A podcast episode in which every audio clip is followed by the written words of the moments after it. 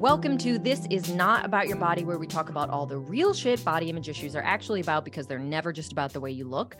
I am your host, Jessi Kneeland, and today I have with me Katerina Solovieva.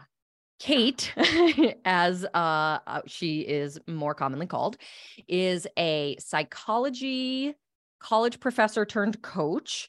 She has 10 years of experience doing health and fitness type coaching at Precision Nutrition and runs her own coaching business, helping people manage seasonal depression disorder in her cornerstone program called Operation Tigger, and also helping other coaches become super coaches. Um, Kate is a mother of two and a devoted world traveler, and she runs absurdly long distances for no reason that I will ever be able to understand.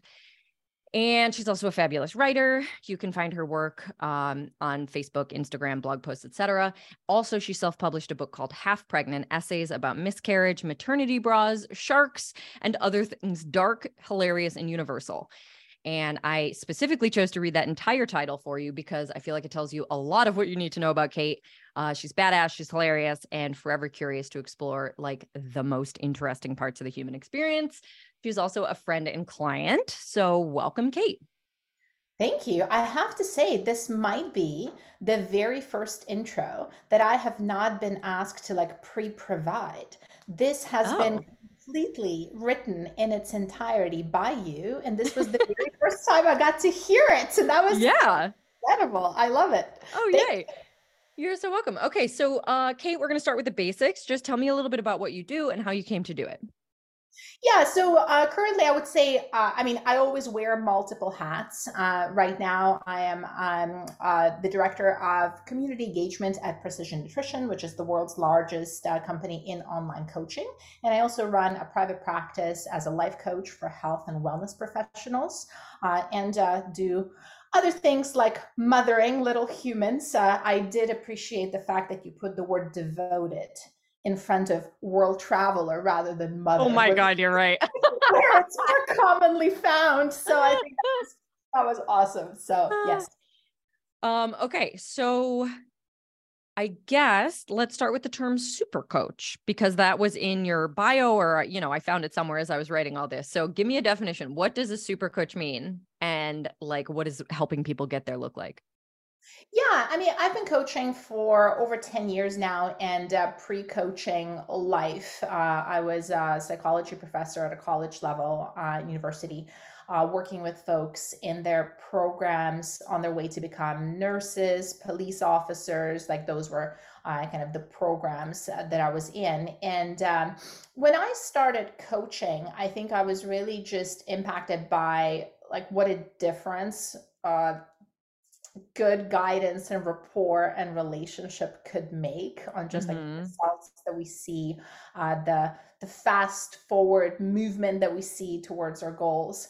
Uh, and i think over time um, i've started noticing some characteristics that i think some coaches had in common. So i kind of pulled them out into super coaches. And i think of super coaches uh, as coaches that are aligned and regulated and that's um, essentially help coaches become super coaches where we work on becoming aligned and regulated aligned to your belief system to your mm-hmm. values to your life's mission to your um, like ultimate curiosity as to what you are interested and passionate about uh, and regulated uh, in terms of I guess responding to stimuli appropriately. Like I always think of this uh, one example working working with a client, and we are working on food and health and fitness, and she was um, talking about a scenario where somebody uh, offered her a cookie. It was a freshly baked cookie, right? And uh-huh. they reached out with their hand holding this cookie,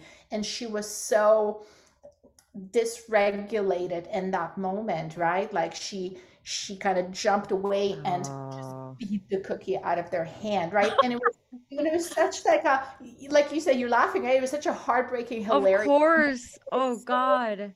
Relatable and heartbreaking, and so just kind of um, like perfectly encapsulating of that like craziness that we can find ourselves in and i think like many parents can relate it's that moment of you know you get like a paper cut trying to open the mail on your way out yeah. the door and then you just end up just like losing your mind and screaming your head off and it's it, it's not about the paper cut. It's about just yeah. becoming so dysregulated, dysregulated in that moment. So I think when we have the two together, aligned and regulated, is when you are super coach, but also like super parent, super human, like just yeah, everything. I and I love the superhero imagery. Um, so to me, that was just a super fun way, a super fun a way, super fun way. I love that. So basically, just you help people become really good coaches. And I actually, it occurs to me, I didn't write this question down, but for anyone who is not super familiar, do you have a definition for like what is a life coach? I also have a life coaching certification. So I'm like, I should be able to put this in one sentence, but I'm not even sure I could. Do you have one? Let's just throw this together i'm sure we could we could just come up with a definition between the two of us i mean when i think of what life coaching is and i have to say i i do struggle with a label a little bit like it's that's the label i would probably pick if i had to yeah. just one um, off a shelf. But I think that there is also a lot of um, like negative connotations that we've yeah slap on it right it's like in in some ways we no one can uh, buy essential oils anymore without it being forever tainted through yeah, like yeah. multi-level marketing companies and yeah. i think it's a little bit of that same thing where i think life coaching is such an incredible profession but i think it it also can just sort of mean other things than what it means i think of life coaching as um, as a as a relationship with somebody who is a neutral third party who can ask really tough questions right yeah. i show up to a situation as a problem solver not as an expert and i really right. distinguish between the two right like so am i showing up to a particular context as an expert and i spend years uh, being an expert because that's what right. you do in, in front of a classroom right like you, yeah. Talking at people, sharing your knowledge and expertise. Um, and I still get to wear that hat occasionally, right? Like when I'm interviewed, I'm wearing the expert hat. Yeah. Um, but a coaching relationship and an interaction is very different because I show up as an expert on behavioral change. The client shows up as an expert on themselves always, mm-hmm. right? Mm-hmm. And I just get to pull out that expertise out of them right yeah. like i don't know what's best for them yeah. i don't know what the best path is and time and time again clients and most of my clients are coaches like they they blow me away by their ideas i would have never been able to come up with the yeah. stuff that they come up with but it is about kind of being able to use like the socratic method and the open-ended questioning in in such a way as to bring that brilliance forward Gosh, I love that. I also feel like when I first was in the program that I got certified through, there was a big conversation about the difference between a coach and a therapist.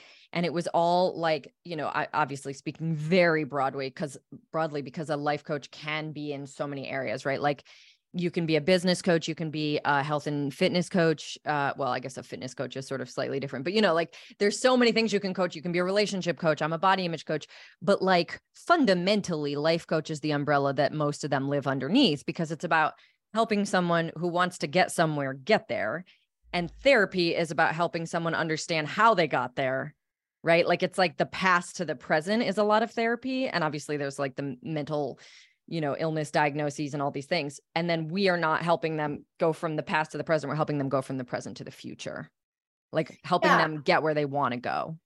I think that's a good distinction and i think that's a good enough distinction for for kind of many purposes. I think that there are some therapeutic modalities that are very intentionally present focused right? So i know like years ago that is I, true yeah when I was looking for my very first therapist, I was adamant that it it it, it was cognitive behavioral therapy. Mm. And because my background is psychology, I have two psych degrees, like I'm kind of familiar with what I was looking for. So I was very specific that I did not want to do the whole past to present and uh-huh.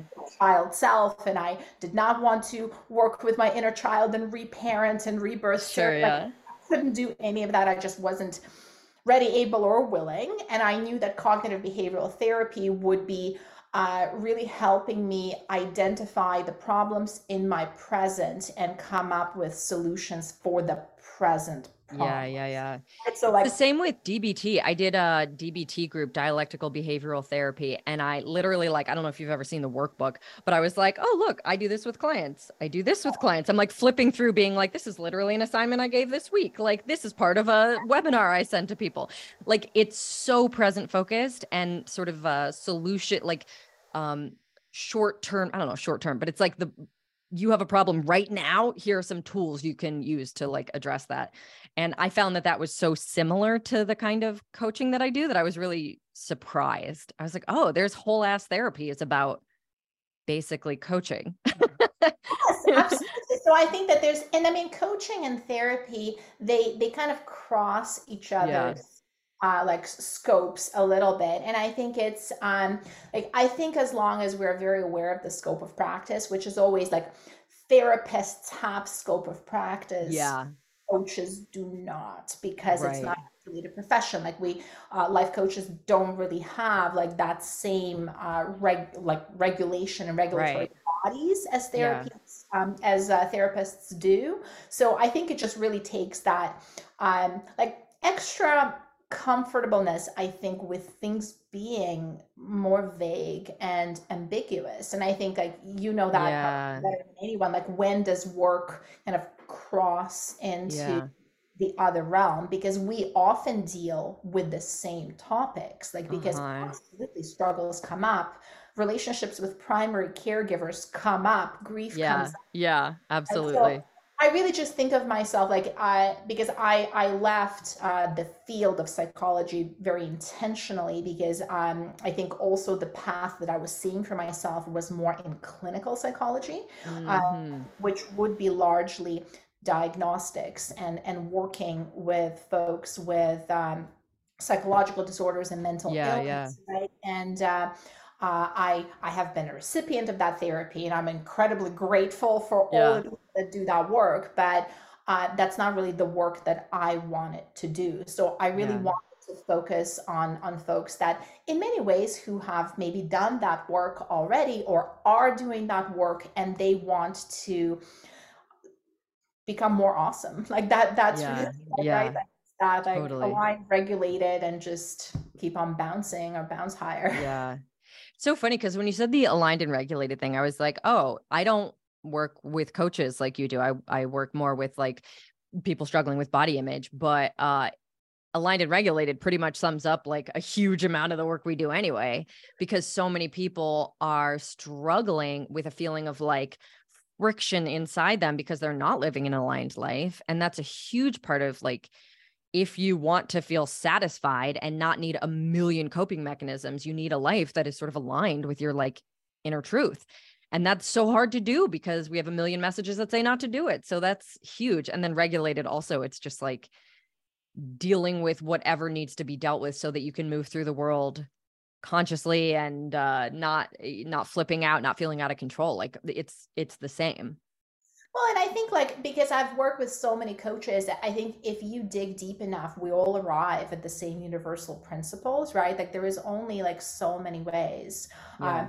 Uh, like uh, I remember somebody would say like, "Oh, like this this training program is boring," right? And I would say, "Well, there's only so many ways in which a hinge can move, right?" Like right, right human body like we, we we end up needing to squat we we need and uh, needing to like push and press and pull right so there is really only so many things like that yeah. if you're going to become more aligned and more regulated you're going to become a better coach 100% but yeah. you're also going to feel more comfortable in your body you're also going to be a better parent you're mm-hmm. also just a better like less shitty human in general. Yeah. So I think we could literally take this like aligned and regulated framework and we could apply it to like how to become a better running coach, how to yeah, absolutely better engineer, right? Like it, it, yeah. It, it's really just like human universalness. Oh my God, 100%. Okay. So I know that you work a lot with a population that you define as rebels and empaths. So I wanted to hear a little bit about what that means by those terms or or that demographic and and also maybe why you're drawn to that population. Yeah, so I mean, um, while I do work mostly with coaches, and when um, one one question that coaches often struggle with is like, who do I work with? How do yeah, I yeah. down? What is my niche? Right? Like, how do I decide who to work with? Yeah. one of the biggest pieces of advice that I usually suggest. Well, one is don't decide anything until you have like five paying clients. right, right. For new coaches. because otherwise it just kind of becomes this like rumination. Yeah, absolutely. Masturbation exercise, right? Like that. We just goes like maybe I should work with yeah oh um i don't know martial artists maybe i should work with accountants maybe i should yeah. It just becomes kind of a pointless rumination exercise right? So uh so that's one but the other one is I'm going to say like you know if you start with yourself you're going to get a lot of hints as to who you and you will end up working with. Yeah. Uh, and you don't even have to market it as such. Like i have never uh, marketed or led with my like athletic identity as a mm. coach fact that like i'm you know a competitive trail runner like i'm a former competitive like obstacle racer i do extreme yeah. endurance i have never rolled that into like my coaching practice as a thing yeah but I also never needed to because it kind of permeates it. I talk about that sport. Yeah. I talk about my races and competitions. And as a result, when I look at the folks that I work with, that I have a, a former uh, pro golfer, I have a competitive mountain biker, I have you know competitive cyclist in their 60s, and they're all coaches, but they're also competitive athletes, yeah. and they are attracted to me for that reason. Like it's that like um identity checkbox that gets yeah yeah so I think that there's that relatability there. So when I work with any one coach, we kind of talk about the multiple facets of themselves as to who they are. Like I, you know, I'm a mother of young kids. Like I could absolutely coach young mothers with like yeah, yeah. Not so young mothers, but like sure. youngish mothers with uh with young yeah. kids. Like that could be a population but again I, it, it, doesn't have to be that way. So i think when it comes to rebels and empaths it's a little bit of that where like i'm very much a rebel and a contrarian. Like i'm i'm constantly pushing the envelope and pushing it hard. And in fact like to me i'm very much the kind of person if somebody says you can do it i will absolutely do it just out of spite now right? Mm-hmm. like um, and then I was the kid growing up, like when told not to touch the stove. You're like, I'll figure out for myself what I touch. Thank you very much. That's exactly it, right? They, I mean, it's like, yes, I heard that. I understood the message, but I also needed to make sure, right? Yeah. Like, it's like, yeah, but what about me? Is it hot for me to me? Yeah. Uh, which is so interesting because I, I really, feel that way about my work right now right like we can we can take research findings and we can take consensus in literature which is helpful and it can guide our practice and our suggestions but at the end of the day you still don't know how you're going to feel on a yeah. carnivore diet or intermittent fasting right. or running long distances until you actually try doing that thing yeah. right so i think i could always relate to that like contrarianness and rebelliousness of like no no like i want to do it for me i also yeah. kind of resent structure mm-hmm. and it's it's like push and pull it's a constant push and pull of um feeling like your mind and life is chaos and wanting structure but then as soon as you have structure you push against it Mm. So that's very much me as a person. And I, I've like had to wrestle with what that means and how to exist. Yeah. Right? Like how to exist as a person who tends to push those edges because it's like, well, you really should brush your teeth twice a day. Says who? I don't want to brush yeah, yeah, yeah. it can become like quite dysfunctional yeah. when we are not aligned and dysregulated. So totally. it's kind of like finding um a way to like take that rebel and uh tame them in like the most helpful of the ways. Yeah. I can take not that- like dominate, but like right. Yeah, work with work with yeah so um so i'm really kind of i seem to attract and a lot of the folks i work with they they can relate to that right like they can very much relate to like wanting to be told what to do but then yeah. rebelling hard against being told what right. As soon as they're told what to do. Um, and then I think that the other category also within coaches are uh, helpers and caregivers and empaths. Um, and that's a bit of a different uh, dynamic because those folks are often attracted to the rebellious nature, right? Because totally, like they, yeah. They're kind of in them uh, experience more of like people pleasing tendencies yeah. and they're seeking um, of more of that control. Yeah and being able to assert themselves. Uh, and uh, a lot of empaths actually do have a bit of a rebellious streak as well. So uh, those are just like the two types of folks that tend to emerge when I look at groups yeah. and characteristics. Do you know? Okay, so two things came out of that that that occurred to me as you were talking. The first one is like I will, I often work with empaths, um, you know, people who are highly sensitive, people who are people pleasers. And I do think there is that draw because I'm more like you, I am more rebellious and, you know, very independent, stubborn, all the things, right? And I think one of the most common things I do with those clients is I invite them and encourage them to call upon their inner rebel. Like instead of, someone you know says something mean about the way you look and you just kind of go like oh yeah like i should change that you go like i'm sorry fuck you like that is such a rude thing to say like because some part of you knows right you can really get to the place where you're like why is it okay for them to say things like that? It's not. And I wouldn't normally say anything. I want to be polite and avoid conflict, but like there is some part of me who's pissed. And so inviting people to tap into that rebel side of them is so helpful, especially when someone is all the way on the other side of the spectrum.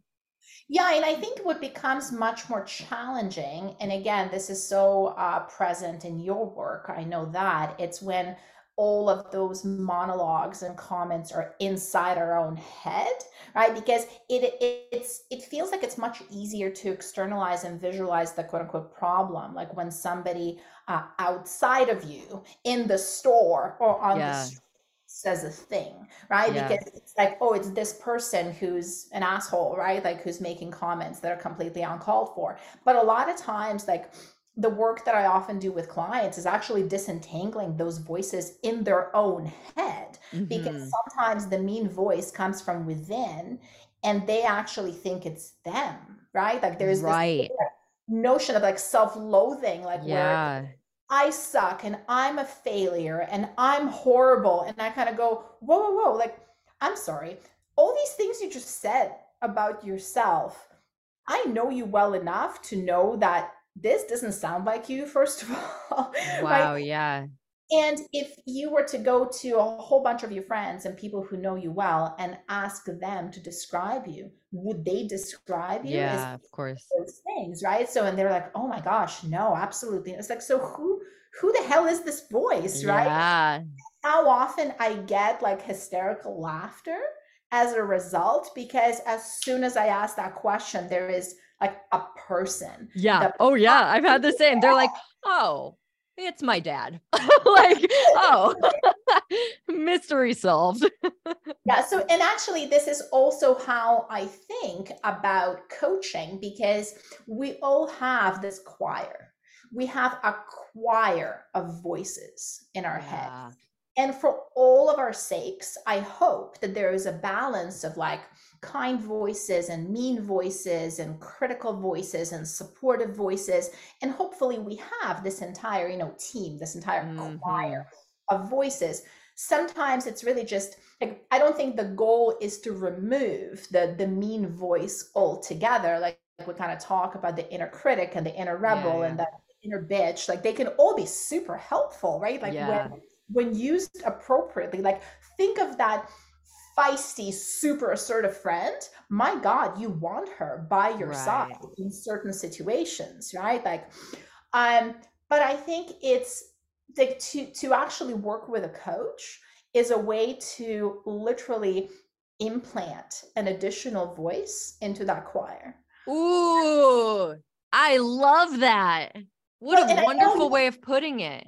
As a coach, you hear this. I yeah. know people will be like, "Oh my god, I had you in my head all week, and like I was able to make these different choices." Yeah, hundred percent. Exactly it. Like I just heard you ask me that question. Oh, like what's in it for you, right? Or like, yeah, on, get pissed or something, right? Like something. Yeah, yeah. um, it's a question that you've asked. It's maybe like an observation that you have made, and it's literally like that's what we do. Like if if I'm overwhelmed with my choir of negativity and self-loathing, it the, the idea is not that I'm somehow going to read a book and love myself tomorrow. Right. But rather, I'm going to start distinguishing the voices like which ones are real, which ones are imagined, which ones are my mom, which ones yeah um, right? Like, or my dad or my coworkers, that boy who commented yeah, on my yeah. arms when I was nine, right? Like all the things.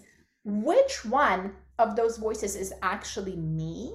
Yeah. Like intrinsically, really quintessentially me. And very often it's like so deep down, like we have yeah. to like find that person. And then when you kind of take stock and you're like, goodness, like there's not there's not a whole lot of kindness on this team. Yeah. This is where we can bring the third party, yeah. right? Because you bring a coach in who you have rapport with and who you respect, and they are going to be that positive voice because every single one of my coaches has been that voice. Yeah. where sometimes right. you go and say, I just need you to tell me today that I don't suck. Yeah. Right. And say, you don't suck. Thank you. Yeah. Yeah. That's so true. Um, so the other thing that I, I had come up as you were talking about uh like the rebel and sort of who you are is that I think having had that experience as someone who needs to learn everything for themselves, try everything from them for themselves, think through everything for themselves, like I feel that it, that would automatically make you a better coach because you are coming into it already honoring like as a default value their autonomy their agency and their experience which i know is something that like different coaching pro- uh, programs and everything they'll teach you how to do but it's like you get it in your bones because you know that if someone were to give you the best advice in the world it wouldn't matter until you did some trial and error and figured it out for yourself right? So tell me about the role of like for you as a coach in your practice how do you support someone or help them reach their goals or whatever it is while also honoring their autonomy honoring their agency? Um like how do you handle accountability when the whole thing is based on like this is about you learning for yourself rather than me telling you what to do? Yeah i think that there's it's it's kind of a line to it's a balance to strike because on one hand sometimes we can create an impression that like well it's completely client driven right? Like oh the client just does whatever they want and whenever they want. So it's like what do you want to talk about? We'll talk yeah. about whatever right? It's like and then there is actually zero structure. And instead it's like no no you want accountability great. Like let's figure out what the what the accountability looks like. Mm-hmm. so in some coaching circles will say like well no like I, I will always be positive. I will never provide you with any sort of like even constructive criticism. Mm. i will mm. never like i'm not the coach who's gonna give you a kick in the butt. Meanwhile i say i'll i'm happy to give you a kick in the butt. I'll make sure it's consensual. Yeah. Let's establish consent. And yes. as long as what you're asking is sort of like within my system of values I'm more than happy to do that. Like it, it yeah. has to work that way, right? Like, so I will get your permission first. Yeah. Uh, and in order for that to happen, we need to have rapport. There needs mm-hmm. trust established. And then we can kind of talk about, well, what will accountability look like for you? And yeah. I've had clients who would say, Kate, I don't understand. Like, I really need to like make myself do this. And it could be like a thing, an important thing. It could be, sure, yeah I don't know, some application they need to submit, or like it, they really need to sign up for this competition they've been dreaming of for months. Like, mm-hmm. like, I just can't bring myself to do this. Like, is there anything you can do to just give me that kick? Yeah, yeah. Say, okay, well, here's one thing I can do. You and I are supposed to have a coaching call in two weeks. Do you want me to create a consequence for you? And sometimes they say yes, and sometimes they say no. But I can say, well, how about this? I can actually do, um, I can create a consequence where either you register for this thing by the night before we're scheduled to talk. And if you don't, I'll cancel our appointment and I'll charge you anyway. Oh my gosh, I love that. Like I don't have an issue doing that, right? Like yeah. for consent. Are you up for right. it? Not, right? Yes i'm up for it i need that yeah. I, I but it would that. also like as brilliant as that is with consent it would be such a unethical dick move exactly. without it absolutely oh my god it would be such a manipulative yeah yeah do, right but just like you know any any sort of kick in the butt would be sure right? uh-huh. coming up to a stranger and just giving him a kick in the butt that's assault yeah so right yes context matters a lot context yeah. is key absolutely Oh my gosh. Okay. So you have like such a ridiculous amount of experience coaching people across so many different like topics and demographics. Um, and I am curious what you would say is like, what's the thing most coaches are getting wrong or like the biggest misunderstanding coaches have around like how to help people reach their goals or whatever? Like, what do you think the, the issues that you see anyway among coaches tend to be? Oh, where do I start, Jessi? um, no, I mean, there's definitely some. Um, there's definitely some threads and some themes that come up, right? And those threads and themes are completely and utterly understandable and relatable right and and those are the things that i've done and have experienced done yeah. myself like all the things that we do quote unquote wrong and then when we yeah. know we do better um and i sort of think of like when i work with coaches uh this is the making coaches into super coaches yeah like where we can sh- short circuit like we can we can fasten that that evolution yeah. if that makes sense we can sort of skip over some of the parts um, so the big one is many folks come into coaching because of a transformation of their own right so they they discover yeah. a thing like maybe they struggle with a health issue or maybe they just struggle with like lifestyle uh, not yeah. being aligned right like where they're burnt out and busy and they're not moving and all of a sudden they find a thing and that thing could be a coach that yeah. That or it could be a coaching program or it could be a sport or maybe they have children and that has this uh, like paradigm shift impact on them. And they discover the power of the power of movement intentional movement the power of like good nutrition on how they feel the power of sleep I can literally probably pinpoint a person for every single one of those. Like there's yeah, a yeah. discovered importance of sleep and now they're a yeah. meditation, spirituality, essential oils. You could do one for everyone. Yeah. Yes. So and they now teach meditation, sell essential yeah, yeah. So it, it's because it it truly has changed their life. Mm-hmm. So and because of that, I think uh, many coaches, as they're starting out, are coming into it with that savior complex uh, kind of vibe, right? Where it's like, yeah. let me save your life. Like yeah. you have no idea how much this, right? Yeah. Like, you have no idea how like, do you know how much sugar is in that? Yeah. Do you know this can cause diabetes? Yeah. And I like that is coming from such a good place, right? Like it, it is truly coming from like I felt bad and now I feel good and you feel bad and I care for you and I love yeah. you and I don't want you to feel bad. But that's just not how humans work. Like right. nowhere in the history of humankind, like somebody heard somebody say, You should do this. And they said, You know what? You're right, I should. Yeah. right. So I think that that's that's often um that's often a thing that is just frustrating for all parties involved yeah. because it is so like unsolicited non-consensual advice giving yeah. Exactly. It can be so frustrating for the coach because they're thinking like oh my god why wouldn't you listen? Like, yeah, like I, I, have, the answers. yeah. The answer right? And then for the other uh, person and that's kind of the reminder i often give is like you remember that you're the one who changed. They haven't right? Like mm-hmm. so uh, they have this like newly discovered zealous thing being yeah. potentially pushed upon them. So that's probably one.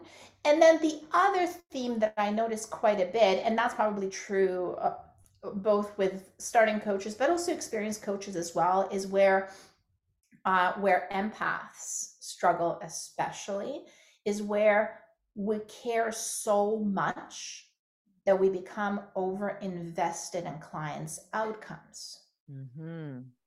and that is a tough place to be because then like you are more invested in the client uh, you know, like gaining weight or recomposition in their body yeah. after, right? Like, or uh, running a marathon than they themselves are. And that actually creates a lot of frustration for the coach. Like mm-hmm. my client is not doing the thing, right? Like they're they're not losing the weight or whatever they're doing. Yeah, right? yeah. So um and it can also create a lot of pressure for the client. Yeah, because, and like guilt and shame and like oh feelings. Goodness. Yeah, terrible. And this is coaches would sometimes say like i don't understand like i'm a nutrition coach so you know i've asked my client to do a food log and they're like lying on their food log and it's like well why could they why would they be lying like yeah. what does that tell you right so that can actually create that sense of pressure from a client of like yeah. not wanting to disappoint you not wanting to do like they want to do everything right but they're struggling yeah. right so i think like that just really becomes this self-perpetuating very harmful dynamic and i kind of get to see a little bit of the behind the curtain in the yeah. coach's mentality because they really struggle they feel like they're a shitty coach mm. because their clients are not getting results and it's like yeah. but like that that's a broken causal link it doesn't work yeah. like that you being an amazing coach doesn't lead to your client's results. Mm. You being an amazing coach leads to your clients feeling supported and empowered mm-hmm.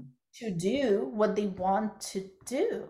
Yeah, yeah, yeah, and yeah. Sometimes yeah. that is losing weight, and sometimes that is not losing weight, and yeah, deciding that that's not at all what they want to do, and that right. is success, right? So, mm-hmm. like, so I really think of like my work, like what is success is increased clarity yeah right it's that and and also like just intentional and conscious decision making like it's it's like deciding what it is i want to do yeah. so like whether we talk about food or nutrition or like alcohol comes up a lot like yeah. redefining like people's relationship with with food with alcohol mm-hmm. with a substance maybe it's sugar or cigarettes or whatever. Yeah. And I also think that um, this is actually you and I talked about that quite a bit because I feel like your work has played a big like a big uh, impact on how I coach is that notion of neutrality. I think it's I'm not um invested in you doing this thing or that thing. Yeah. And that makes me this neutral party by definition. Uh-huh. Like I'm not going to freak out just because you tell me that you use cocaine recreationally, you want to cut back. Yeah, totally. Okay, right? It's like you I'm never going to tell you you have to quit yeah. it. I'm not going to freak out. I'm not going to get surprised, right? Like I can But think about how many coaches would. Like I think that's such a huge thing it, it sort of blends the last two things you've been saying which is like when your ego is on the line or you like define your own self-worth by your client's success like you're going to uh respond inappropriately to certain things like that's just what's going to happen. And then also if you're coming and being like i had a major transformation like i went vegan and then the person like eats meat you're like horrified right? Like but but you know? And i feel like in order to avoid both of those pitfalls, you have to be a neutral party. But it's really difficult for people to do because, as you said, those are those are two really understandable places to come from as a coach. Um, and it's funny you say like you learned this from me because I learned the term from you. I've never heard anyone else say change and action neutrality as a coach, but I love it so much. So I want to have you just like define that. Like tell me what that means to be a change and action neutral coach.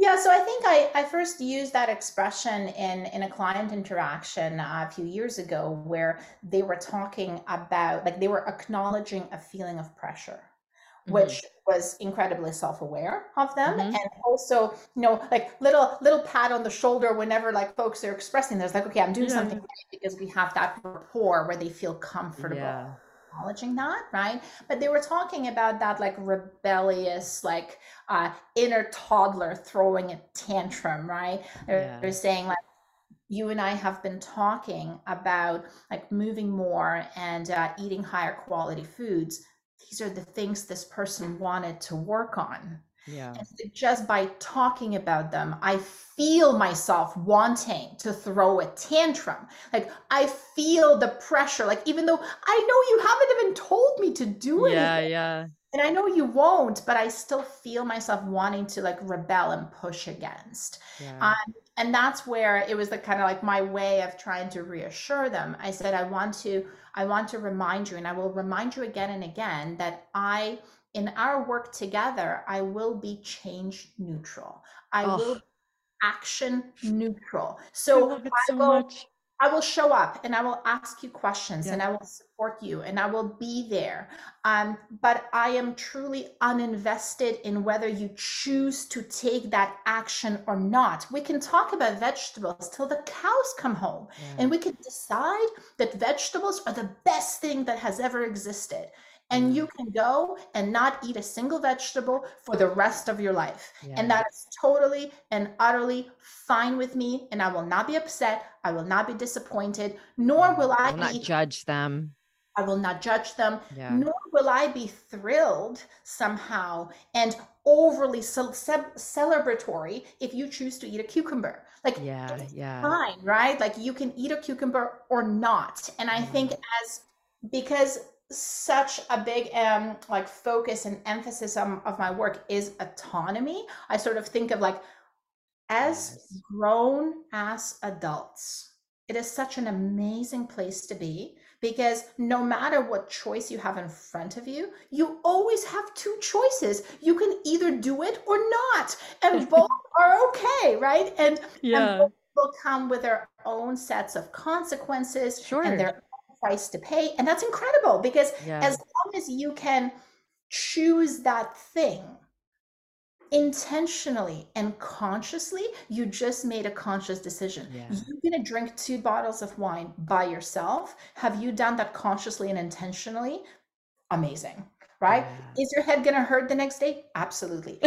right. You know that. Yes, you did. Right. And this is no different than folks with, you know, dairy allergy choosing to yes. have cream or somebody who's gluten intolerant wanting to try some of that homemade like nonnas yeah. because it's worth it it's an intentional decision so i kind of say like and uh, i think a big part of where like the change neutral and action neutral has come from is that i will not like you any better if you mm-hmm. vegetables yeah. Or not right? Like so i but that's the unconditional like in order to be a neutral party it has to be an unconditional relationship. And i think that's what's so tricky when you're so deeply invested as you said a lot of coaches are. You really can't be unconditional. You're like i have one condition and it's you do what i did because it was really good and i think you should. Like yes. you literally have to find your way to an unconditional relationship in order to be change neutral. And also like that is the kind of relationship that nourishes and supports people and actually encourages change anyway. Well, and I think that is all to say, like, um, I mean, I have one, I have many uh, rules that are helpful. One rule that I have for myself. I loved your rule email, by the way, that I just read. It was so good. Uh, the one rule that I have for myself as a coach, I only work with awesome people. work with you. You are fucking incredible already. Yeah, yeah. Right. So what does it matter if you eat cucumbers or not? I don't care. Right. Yes. Like you're not going to make, you're not going to become any more awesome by eating eggplant or moving your body more. And yeah. I think that's how, what kind of allows me to be action neutral and change neutral, where it's like, no, no, I, I get you. I like you like we're in it. What i want to do i want to make sure that you're supported and you're moving in the direction that you want to move. Yeah. And if that direction is cucumbers all the power to you right? Like yeah. power is yours. I'm not invested in cucumbers. They're all yeah. yours to, to, choose. So i think like it, it's really like i'm kind of going back to you know the the psycho like the psychology classics with like the unconditional positive regard, right? Like with the uh, the paradoxical theory of change, right? Like we're saying, like it, in that change occurs when we become who we are rather than trying to become who we're not, which is this like Mhm. counterintuitive clusterfuck, right? But Yeah, like yeah. you see that all the time. It's actually Yeah. in that moment when you like stop looking, when you find, when you stop like stop trying to become is when you change. Yeah. And it's not that I don't have very human opinions Sure. and very human judgments. I'm very wary when people say, I don't judge. It's like, are you dead? Right? Yeah. Like. Like, of course we, we judge, but I think there is a huge difference between um, not judging and not bringing it into your work. Mhm. Right? Like where, yeah, I I really struggle to be neutral when I watch Yeah. my four-year-old refuse to eat vegetables. Sure. Right? and I will serve vegetables to her and I will try and keep a straight face about how Mhm. she eat them yet again. Right. Yeah. So, and that's kind of an example of where, like, do I have an opinion in my head? Yeah. Do I kind of wish she ate the freaking vegetables? yes. But also, I have to act within my system of beliefs, and Yeah. that means her autonomy to eat or not eat. And at the same time, expose her to. Yeah. Oh my God.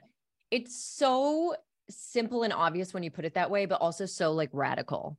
Like that's such a huge deal because most parents certainly don't do that, right? Most parents are like, just eat the vegetables. Now it's a rule. Do it or you're going to your room or whatever, right? Like it's so hard to live in that space.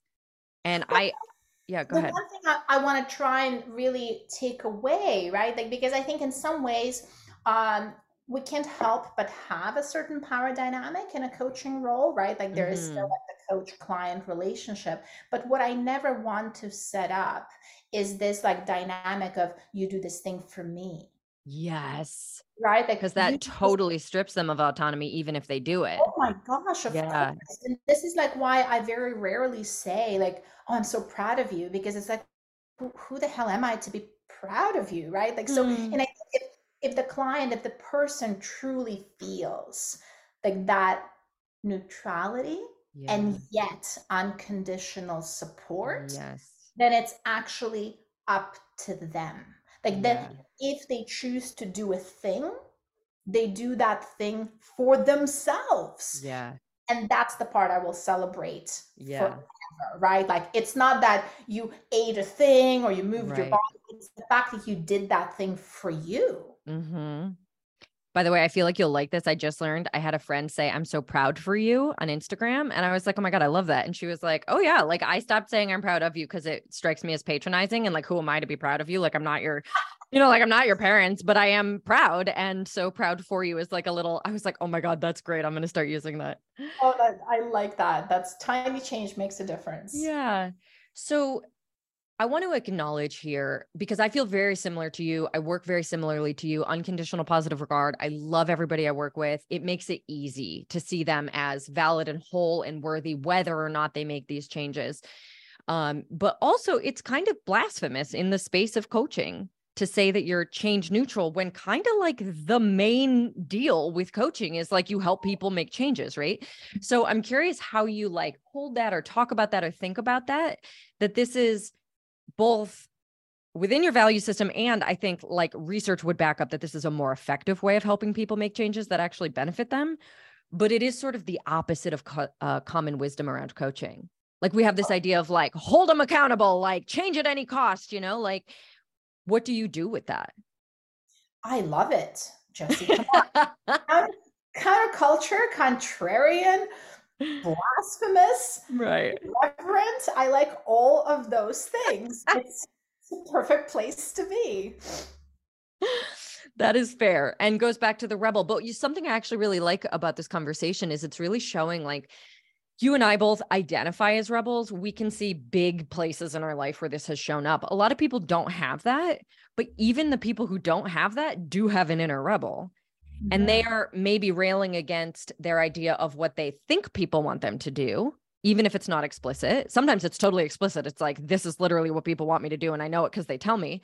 Sometimes it's just i feel like people want me to lose weight or want me to you know go further with my career or whatever it might be. Get a relationship and then and then a lot of times it's just themselves holding it against themselves. Like they're not change neutral for themselves and so they feel bad all the time about not making the changes they told themselves they should make. So that is in a lot of ways their inner rebellion. Like because it didn't come from an aligned place it didn't come from a regulated place it didn't come from a place that actually felt like certainly not unconditional positive regard you know it's like i either do this or i'm bad and then you don't do it because that's just not how change is made. It doesn't work but that is i'd say most people's inner monologues around change is not change neutral well i think like somebody used the the analogy of bamboo right like if you like become bamboo and be like bamboo rather than a rod of steel right uh where bamboo bends but it okay. doesn't it's like it's the embrace like or like it's flexibility and like the more fluid and flexible you are the more adaptable you are the more resilient yeah. You are i'm so passionate about just being a well-rounded human that is hard to kill right yeah. like so and i think that i think of it as helping people develop their full range like we talk about like vocal range like being able to use your entire range. So what is it like to use yeah. your entire range of everything of of movement, of health, of love, of pleasure, of work like because we do tend to just thrash around between the extremes and we see that yeah. in the mm. field too like you kind of like there is a lot of pressure to pick a camp like which I I I saw a new massage therapist a few weeks ago, and she learned that I was in the health and wellness industry. And without irony, she asked me, "So what camp are you in?" And I just burst out laughing. Right? Oh because my gosh!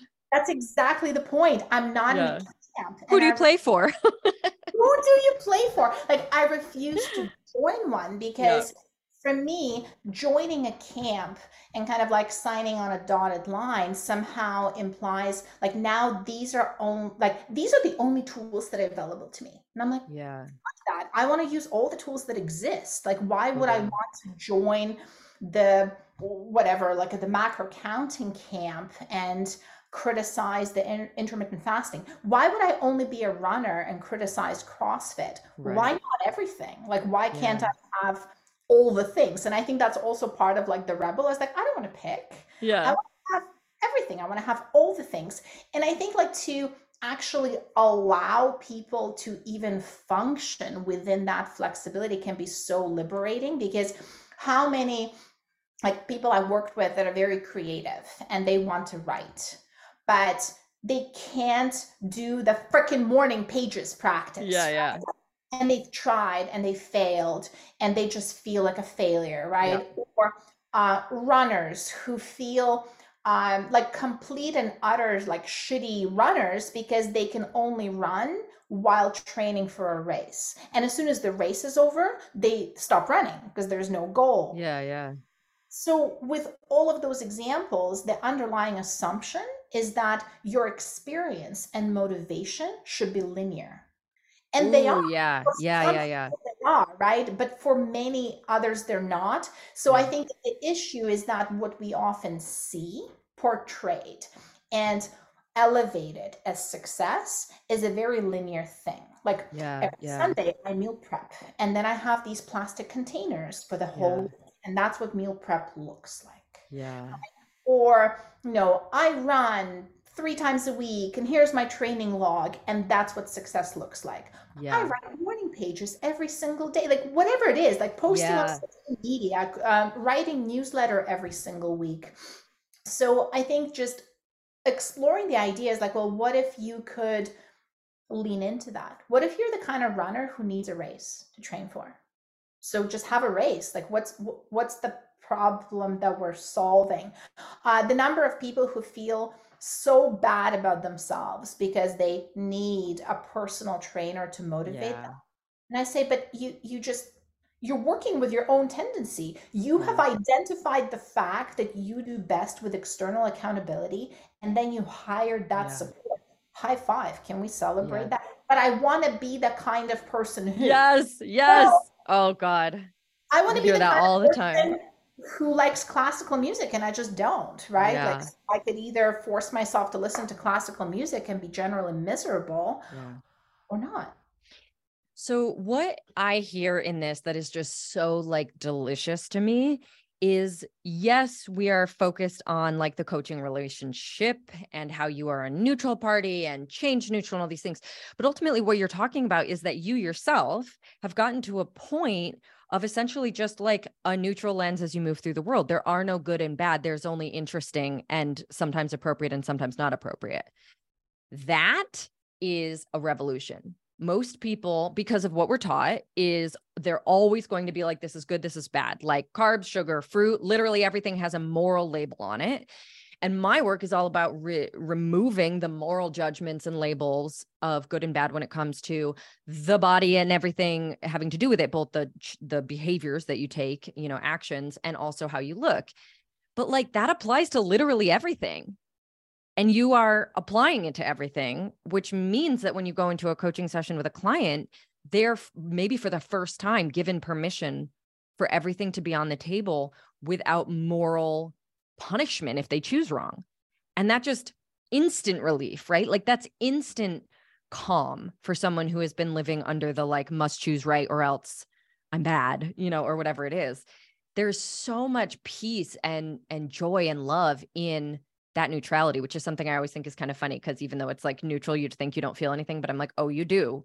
You know, like actually adopting a neutral lens really, really ushers in joy and goodness. Um, but the the way you're approaching it, it's like everything neutrality. Yeah, and I think it's it's kind of like it's the feeling of hitting your head against the wall and then giving yourself permission to stop. Right? Like instead of just not wanting the wall to be there. But I just mm. don't want it's like, yes, it would be nice if the wall wasn't there. You could also right. stop hitting your head against it. Yeah, right? it's like an acceptance, like an acknowledgement first and an yes. acceptance of what is the situation. The wall is here. What is mm-hmm. in my control? Oh, I see. Like that is so much simpler. So it comes up like with like with empaths and caregivers and folks that are people pleasers. Like I don't want to be a people pleaser.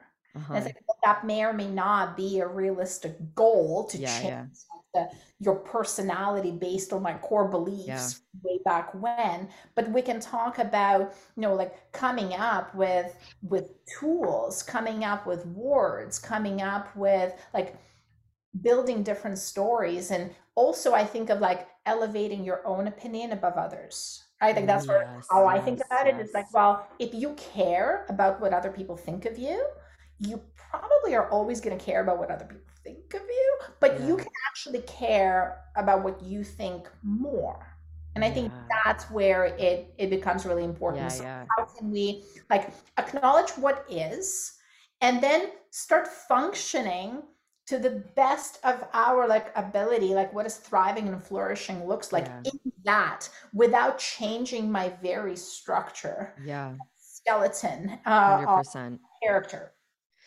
so i feel like in in what I do with clients it's a lot of basically taking failure off the table and I would say that this sort of neutral lens um, that we share in that space and sort of everywhere it allows for a lot more playfulness because I mean this is a very weird thing to say but I I know you're going to understand is like sometimes the worst experiences that a client goes through we can just like giggle about it because we're being so honest. You know, they'll be like, I I had my assignment. I went up to my husband. I was going to tell him exactly how I feel and then he said something and instead I cried and told him I wanted to watch TV and I don't know why I did that and I I spent the entire rest of the night like literally analyzing like why did I do that? Why didn't I say the thing right? Like we can laugh about it because we're being so honest about what's going on and we're allowing neutrality in all of it. Like it makes sense that that happened. We can talk about how to make that not happen maybe, but like it's all okay. You can't fail. If you don't do an assignment or an assignment goes horribly, that's great. That gives us information about what we want to talk about next and where, you know, like where we want to take the conversation around what the block is or what, you know, all these things. It's, it brings such joy and playfulness to the sometimes very heavy and painful growth and evolution process, self awareness building, all those things. And it makes it, I don't exactly want to say fun, but I think you know what I mean. Like, yeah joyful. Well, and I think it's kind of figuring out the full faceted, like the multifaceted nature of all the experiences because everything has a flip side. Like that's, you know, of course, I, I go out and I write a funny book about having a miscarriage because that was such an act of like rebellion for me. Because yeah. so I've experienced a miscarriage with my first pregnancy a number of years ago. And I remember like kind of looking like there's that again, universal human experience and looking for stories. Yeah. And like shared stories. And all I could find were two things. There was these very clinical, like I did this and this and a description. Mm-hmm symptoms, right? And then there was just these very sad, heartbreaking, wrenching stories, right? Like with angels and what could have been. Oh, wow. Uh, and neither was really reflecting what I was experiencing because to me it was heartbreaking and heart wrenching and disappointing and sense of failure and all those things. Yeah. But at the same time, I found it fucking hilarious how it was just so ridiculous, right? And for the record, anybody listening, it it's written. It I giggled out loud as I read it. It is truly horrifying, heartbreaking, and hilarious somehow all at once. Success, right? And I think that to me is like the truth of like being human, where yeah. it just never stops being all of the things. Yeah. Like at the same time. Like it is constantly amazing and horrible and hilarious and amazing heartbreaking and and it's like that's i think the cool part about it because yeah. we are so laser focused in anything being like just one thing all the time and how many times like that becomes like the end of us where i mm. lose my identity because now all i am is a mother right? Or i lose the sight of everything because all i am is a body. And it's mm-hmm. like oh, like let's just like blow it open and let's consider what else is there. Like let's go back yeah. to the full range. What else? What else is happening? What else are you experiencing? What else are you? What else can you do I love that. So before we wrap up, you did touch on this a little bit, but I wanted to hear you talk a little bit about conscious decision making. Like this is something that I know we share the the power of watching a client go from unconscious decision making to conscious decision making. Uh, you you say you're like you don't celebrate or be proud of them or whatever. Uh, for the actions, but I do feel like something I celebrate, like sometimes even internally, even if it doesn't come across, I like air whoop when I'm listening to a Voxer message or something and I can hear conscious decision making. It makes me so happy to be like, you, you pulled this thing that was a like a knee-jerk reaction on automatic and leading you in a direction that didn't feel right and you did it consciously even if the action is literally exactly the same the experience of it is 100% different um, and this can apply to like skipping a workout binging um you know not standing up for yourself or or setting boundaries like all of the things that a person might think oh it's better to do the thing but from a place of change neutrality you you don't have the like success and failure metric anymore. So talk a little bit about what you mean by conscious decision making like what that looks like and also why it's so powerful. Well because i think from that lens we don't actually have to change the behavior uh, sometimes the behavior changes, but it doesn't have to. Like the behavior can look exactly the same way from the outside, but what happens between the two ears is completely different, right? Uh-huh. And I mean, a uh-huh. lot of it is similar to like if you if you think of body image work, where the same same person, right, like can look in the mirror six months apart, and their physical body might not have changed, but they see something completely yeah. Different right? So and i think it's really it's really that it's coming to to peace. It's that sense of like the quiet and mm, the yes. And the quiet. the, and the clarity right? Like and it it truly doesn't matter what the behavior is. When somebody can say like oh well goodness, like, I don't know, I spent $15,000 last year on shoes.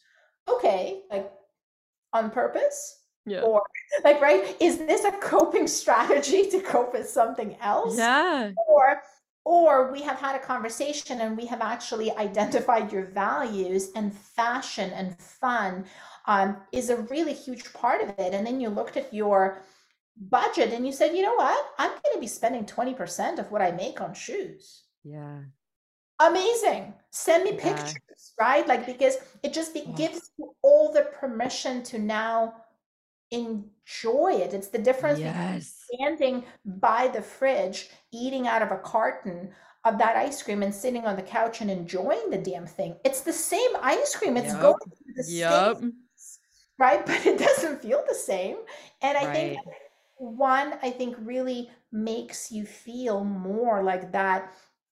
You know, I going to say self-actualized human that you are, right? It's like it makes you aligned and regulated. We're going right back to the first conversation. Like literally yeah. the experience of making a decision consciously, even if it's the same decision that you normally make and feel a lot of shame about and a lot of guilt about, you're doing it now from a place of alignment and regulation. Yeah. I'm to eat everything in my kitchen. I'm not gonna feel bad about it. I'm gonna do it. Like, and I'm gonna maybe not even enjoy it because that's not available for me if I'm in like a, you know, a bingy space. Like, but I am going to give myself permission before I do it. Mm-hmm. And now I can't feel shame about it, right? Like, because you didn't have a moral hierarchy of this is good and this is bad. And I feel like an example with body image stuff is always like the difference between you wear a full face of makeup or you get a boob job or whatever from a place of I'm unworthy. I need to earn my worth. I need to do all these changes so that I can be, you know, seen a certain way, whatever. And doing those things uh either because you enjoy it or it feels good to you or even because you recognize that this is going to earn you a certain amount of social privilege that you are willing to put in the effort and the time and the money to get. Like both of those are conscious ways of doing the same thing. And sometimes people will be like, oh, is it like bad or like not body neutral if I do such and such? And I'm like, oh, there are no like body neutral decisions. It is entirely the intention and the permission. And I think that's where I kind of go back to that like, well, what if the full range of experiences and feelings and tools was available to us? Because I think like what we often see, right? It's that, like I said, the thrashing, like yeah. we go from strict dieting and restriction uh, and macro camp uh, and anti like and fat phobia the whole full on diet culture yeah we go all the way to intuitive eating only, right? And anti diet, and it's, it's a very different camp. And yeah. while it's like, well, what are all the places yeah. in between? Like, so are there intentional, conscious ways of changing your body if you so choose? Because it, I don't know, makes running easier, for example. Mm-hmm. I'm all for it. Like, I'm all for that intentional decision making. I mean, I'm an ultra runner. That's not a sustainable anything. Like yeah, you yeah. go you run for 15 hours, right? right? So somebody says it's not sustainable or moderate. Of course it's not. Right. Yeah. By definition, right? Yeah. And and that should be available to you and to me. So I think it just comes back to I want you to have options. I want you to have all of them. And I want you to be able to pick and choose, right? Like which ones. I love it. Uh, what do you hope people take away from this episode? Ooh, goodness. What about they? Um, well, I think change neutrality and action neutrality is kind of a new term that yeah. we just.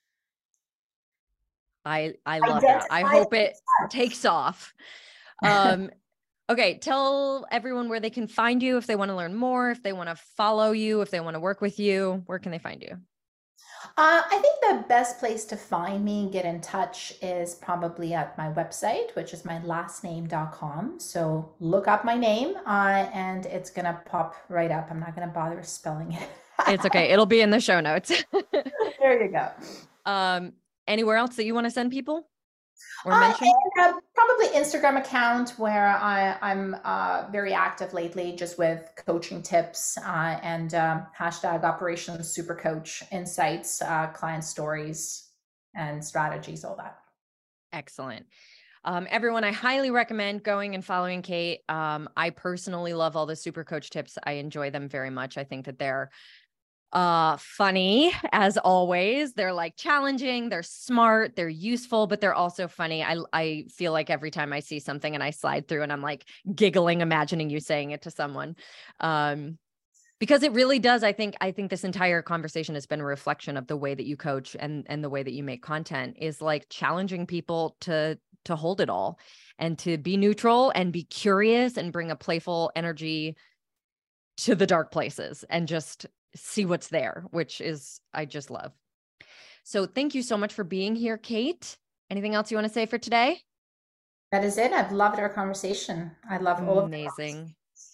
All right, everyone, you can find me at my website, jessikneeland.com. You can find me at Instagram, YouTube, uh, Twitter, TikTok, everything at Jessi Kneeland.